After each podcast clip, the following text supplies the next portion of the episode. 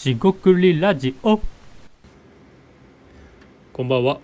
しごくりラジオの大橋です。今回もしごくりラジオを始めていきたいと思います。今回ですねリサーチの話です。えー、っとですね自主リサーチというわけでお客さんからですね依頼されたリサーチではなく仕事としてのリサーチっていうよりもまあ、えー、自分でですね、えー、自主的にやるリサーチがえとても大事じゃないかということで今回はそのことについて話していきたいと思います、えー、今回もどうぞよろしくお願いいたします。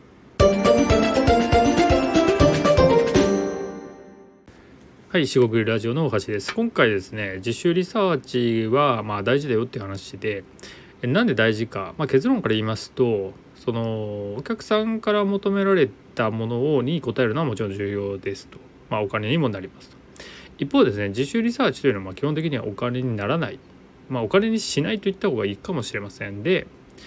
えー、お金は一旦、えー、保留というか外しておきましょう。軸は外しておきましょう。それでですね、えー、じゃあなんでやるかってなるとこれ好奇心じゃないかな。最終的にですね。いろいろ言ってえー、っと何ですかね還元されるような、えー、ものですね。それはまあ好奇心じゃないかなと思います。つまり僕の好奇心えー、リサーチする人の好奇心で、えー、いかようにもなると逆に言うとなければ調べないと。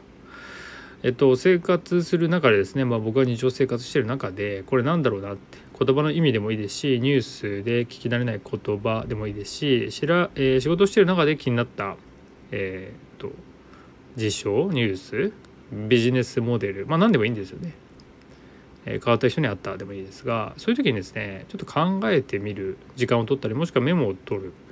えー、そこでですねリサーチというふうに言えば調べている考えていることが多いかなと思います。すなわちですね調べたい何かみたいなこれ調べようっていうのがですね一応ストックされてましてそれは基本的に自主リサーチというと。でじゃあそれやっていくと何がいいことあるかっていうと、えー、基本的にはそこは期待しない方がいいんですね。ただ、えー、期待すべきは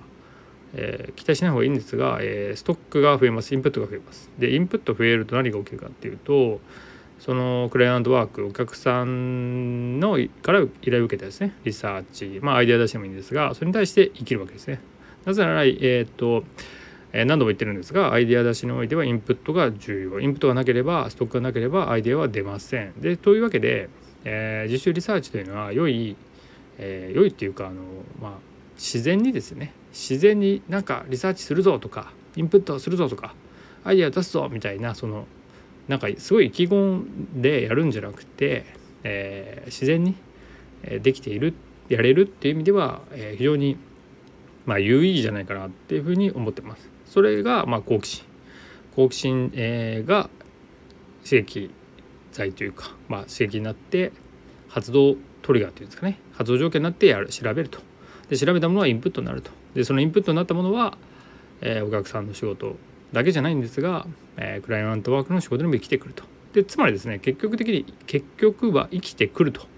えー、生かされるというわけで、えー、自主リサーチを好奇心でゴリゴリやってもそれは必ず血肉になりまして、えー、生きてくるっていう話となります。これですねすごい大事だなと思いましてじゃあじゃあじゃあですねリサーチで自主リサーチをしたくないと。えー、仕事言われたことしか調べたくないっていう人と、えー、それもやるんだけど自主リサーチもやるっていう人どっちが、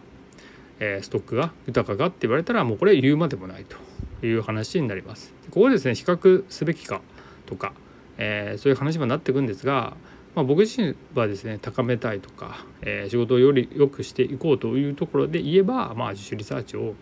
やっていった方がいいんじゃないかなっていう話となります。でこれは別に僕がやってるだけじゃなくてよくですね、えー、自主アンケートとか自社アンケートとか自社研究っていうんですか？そういうのをアウトプットしている、まあ、企業さんとか、